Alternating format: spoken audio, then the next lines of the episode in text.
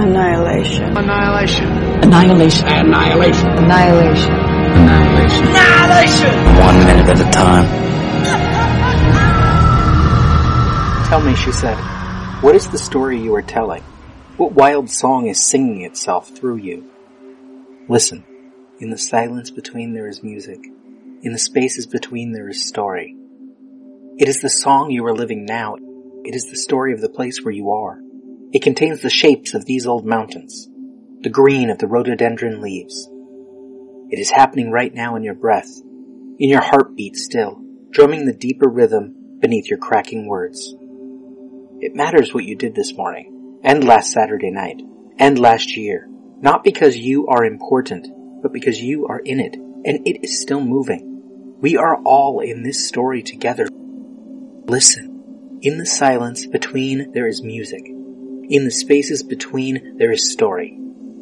Pay attention. We are listening each other into being. Sally Atkins, tell me, she said. Lena has just joined Anya Thorensen, Cassie Sheppard, and Josie Radek at their table on the viewing platform outside the Southern Reach facility. In Jeff Vandermeer's novel, these characters had no names. He explains to Paloma Mukherjee, Guernica Magazine, 7th August 2017, quote, It's funny how more and more there are absences that help me find the right distance or closeness from which to tell a story. With Annihilation, I didn't have character names, and that actually helped me know the characters better.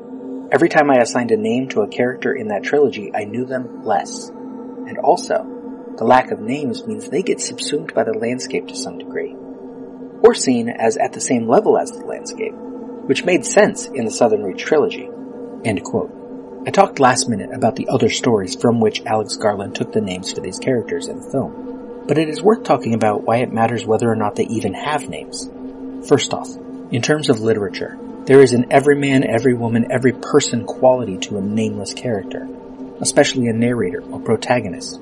I am reminded of Scott McCloud's Understanding Comics, in which he specifically writes about the abstraction of cartoon imagery, but the same holds true for prose. He writes, quote, The more cartoony a face is, for instance, the more people it could be said to describe. And later, regarding our ability, nay, our unavoidable tendency to see faces on everyday objects, he writes, quote, We humans are a self-centered race we see ourselves in everything. We assign identities and emotions where none exist. And we make the world over in our image. Think of your face as a mask. That's what it is, after all. A mask facing outward, worn from the day you were born, slave to your every mental command, seen by everyone you meet, but never by you. Open its eyes now. Just think it, the mask will obey. All set? Good. Now smile. Come on, nobody's looking. Good. Now, what changed when you smiled? What did you see? Nothing, right? Yet you know you smiled. Not just because you felt your cheeks compress or the crinkling around your eyes. You know you smiled because you trusted this mask called your face to respond. But the face you see in your mind is not the same as others see. And I must interrupt to offer prematurely. The way we see a particular character in a prose story is not the same way another reader sees the same character. But let us return to McCloud. When two people interact, they usually look directly at one another, seeing their partner's features in vivid detail.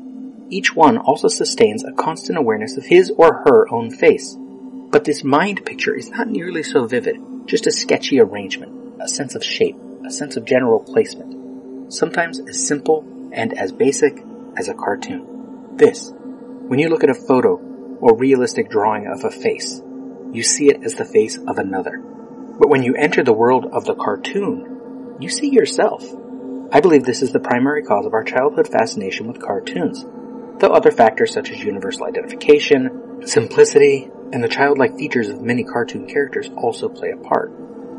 The cartoon is a vacuum into which our identity and awareness are pulled, an empty shell that we inhabit which enables us to travel in another realm. We don't just observe the cartoon, we become it. Morgan Jerkins argues at Book Riot, 14th March 2015, quote, Nameless protagonists not only reveal the genius of their creators, but also the paradoxical solidarity between the characters and their readers. She continues past the obvious into some examples. As we all know, names are very important. The word name comes from the Old English word nama. In Sanskrit, its translation is Naman, which denotes the signature sign or mark. In fact, in some Hindu schools, a philosophical term is applied to Naman in order to convey essence and substance to a human's immaterial qualities. In Latin, the term nomen traces back to ancient Roman times where a citizen's nomen was representative of his or her race, clan, and descent. Generally speaking, humans have at least two names, a given name and a surname. In certain cultures such as Spanish, a person retains both patrilineal and matrilineal surnames. Overall, what we can deduce from all of these influences is that a name has a sort of power. It binds a person to the past, keeps him grounded in the present, and accompanies him well into the future. For most novels, we are given the protagonist's name. Humbert Humbert, Anna Karenina, Lily Briscoe, Jay Gatsby, Howard Roark. And whether or not it was the author's intentions, their histories that make their character motivations relevant are tied to their names. When we try to remember characters, we name them first before getting into what makes them unique. The most interesting fact about it is that it's instinctual. Think about it. If I asked you to tell me about To Kill a Mockingbird, you would need to use specific names or else I would get confused. He, she, and they would not suffice. So what happens when you come across a nameless protagonist like that in Ralph Ellison's Invisible Man or Fyodor Dostoevsky's Notes from the Underground? The simple answer is everything. These two novels open in similar ways. For Invisible Man, it's I am an invisible man. I am a man of substance, of flesh and bone, fiber and liquids. For Notes from the Underground, I am a sick man. I am a spiteful man. I am an unpleasant man. Both protagonists introduce themselves as I am. Who are they? We can never be sure. But they are letting you know that they exist. Be mindful that they never state, I am the invisible man, or I am the sick man. Arguably, these linguistic choices convey to us that they are one of many. There are others who exist that are just like them, invisible and or sick, but we've never encountered them. Or maybe we have. Additionally, a character without a name may be indicative of a character in search of an identity. The biologist narrates Vandermeer's novel Annihilation. Her name does not matter because we experience the events as she experiences the events. But the novel also takes the names away from the other characters for a more explicit, potentially more sinister reason. The biologist explains, quote, We were always strongly discouraged from using names. We were meant to be focused on our purpose, and anything personal should be left behind. Names belong to where we had come from, not to who we were when embedded in Area X. Already, even before the time frame of the shimmer has been shortened for the film, one might get a sense just from this brief explanation that this alien landscape changes you. Add to that the suicidal nature of such ventures in the film, and then imagine that this film was perhaps a found footage film, or that it was narrated excessively by our protagonist, or possibly in some Terrence Malick style alternating fashion by all five of these women, much like the various chapters of Barbara Kingsolver's The Poisonwood Bible. It becomes a very different film if any of these things are the case. And when you forego the first person narrative, forego the first person POV, the characters inevitably become more specific. The film audience, taken in mass, has seen Natalie Portman before, has seen Jennifer Jason Leigh before, has probably seen Tessa Thompson or Gina Rodriguez before, and in certain countries has likely seen Tuva Novotny before. These are not abstracted characters any longer. They are portrayed by specific actresses and carry, along with their textual baggage, perhaps some of the extra textual baggage of those actresses. I will, by the way, be offering profiles of these three remaining women over the course of these next three episodes rather than shove them all into this one introductory minute. We can no longer have the anonymity of nameless characters, at least not so simply. Instead, any struggle for concrete identity in these characters must come from performance, from direction, from script. The shared tattoo matters, even if we only notice it subconsciously. That Kane has only one name, and in the film at least, so does Lena, and these three other women are immediately given first and last upon introduction, might let us realize early on that these women, however much we might like the actresses, however much we might care about their characters and what will happen to them, are less abstract and thus less central to the story we are following. Lena is simply Lena, more specific than the biologist, but still without a family name, though she does have one in the script, Karen's. Kane is simply Kane, more specific than being her husband, but with only a family name, a soldier's name. And interestingly, this means that Lena and Kane do not share a name despite being married. Dr. Ventress is a special case, in that she does not get a first name, but does get a title. In the film, it should be noted, the uniforms the women wear when they go into the shimmer have no name tags, no patches, no identifiers. If not for their very insistence on being individuals, on talking to one another about themselves, they might as well be the nameless explorers from Vandermeer's novel. Writing for Discursive Impulse, no date, Elena Basada argues, quote, Garland deals with gender in the film with his matter-of-fact attitude. He does not urge the audience to meditate further on the female-driven cast than what is directly on screen. Indeed, Garland tells Clark Collis at Entertainment Weekly 23rd February 2018 regarding the all-female lineup, quote, I deliberately did not want to draw attention to it, and so I don't really want to do it now. End quote. But back to Basada. The women are diverse and emotionally complex, imbuing the film with an essence that would not exist without its female-driven cast. End quote. In 2018, a female-led, female-centric science fiction film with a respectable budget is worth promoting before one even gets into the specific premise. That Garland downplayed it may have been a misstep, or perhaps he left more room for the five women to promote it and themselves. Coming back to last minute, in taking all these various names specifically from J.G. Ballard, Garland not only makes them more specific, but puts an extra set of metatextual baggage on each of them. Now, before we get to the actual exchange at the table between these four women, the scripted version of this scene involves a longer conversation between Lena and Thorensen alone. From the script, Lena continued, Have you been at the facility a long time? Thorensen, Nearly a year now.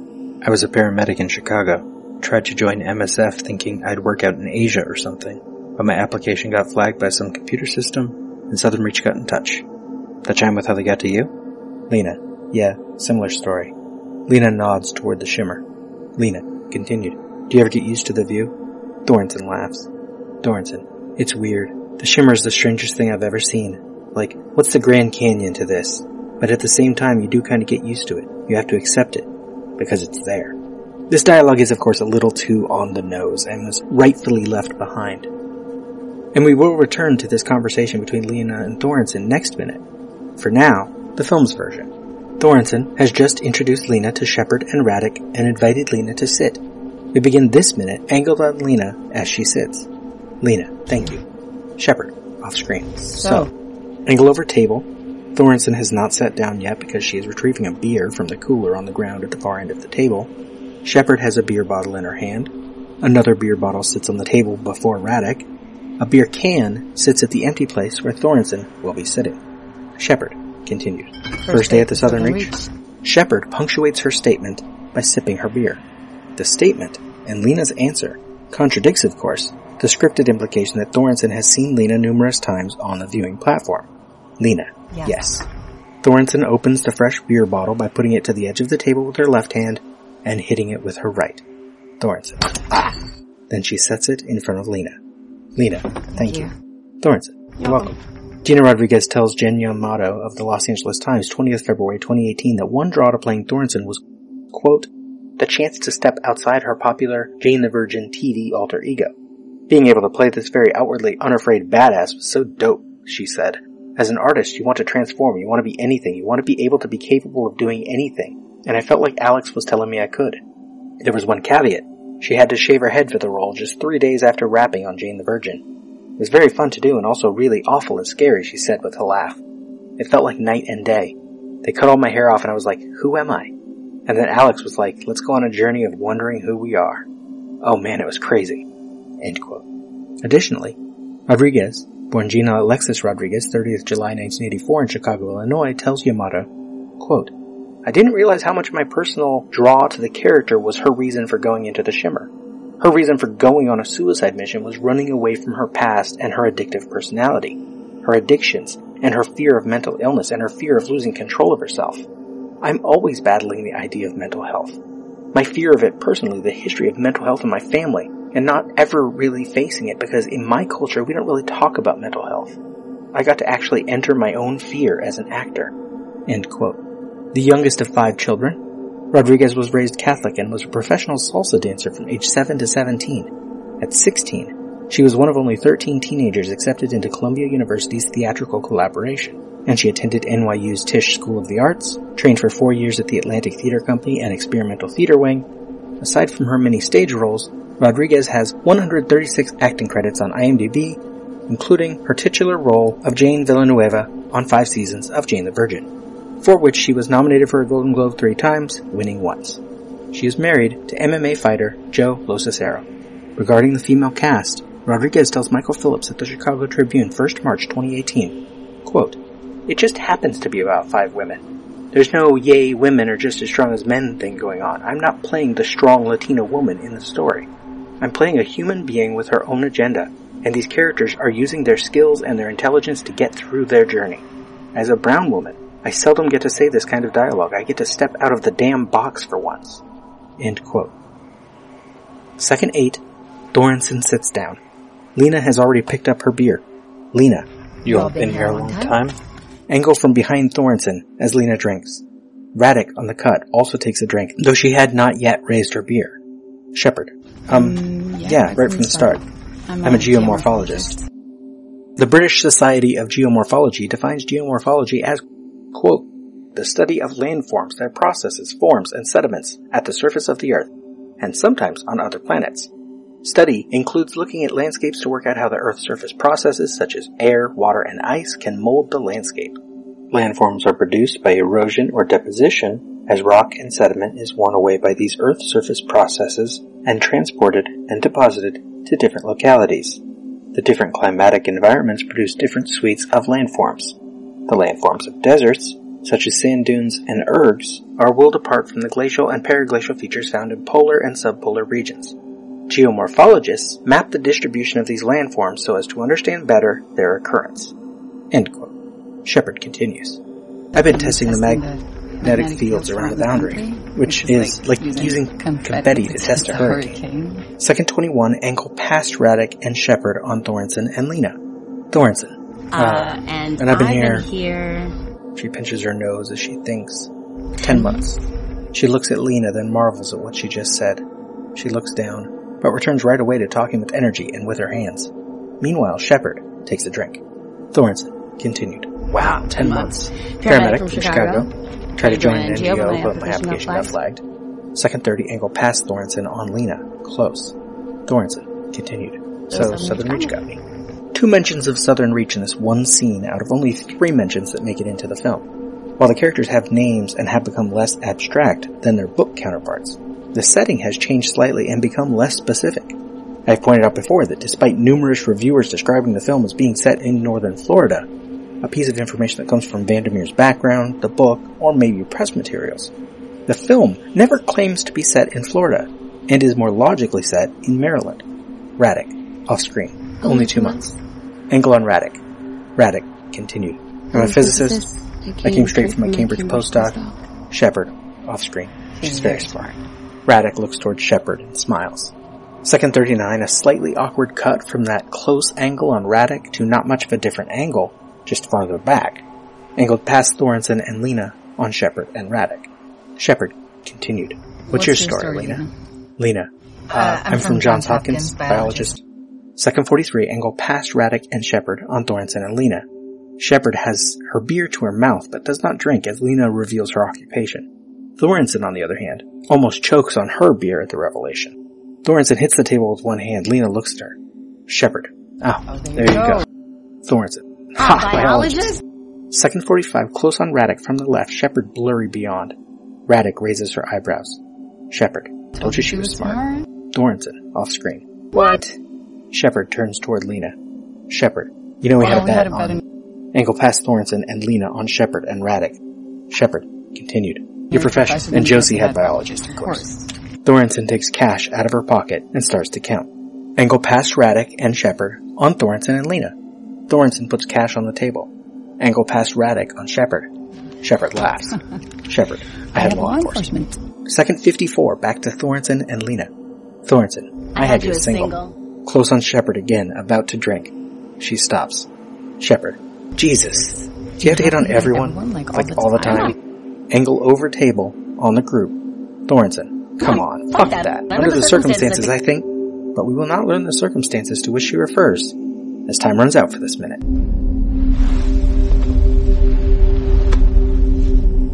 We spoke. What was it we said? Wordlessly watching, he waits by the window and wonders at the empty place inside.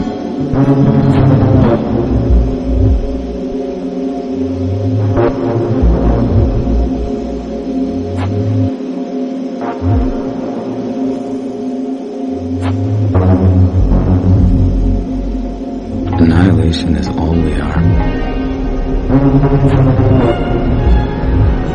Annihilation.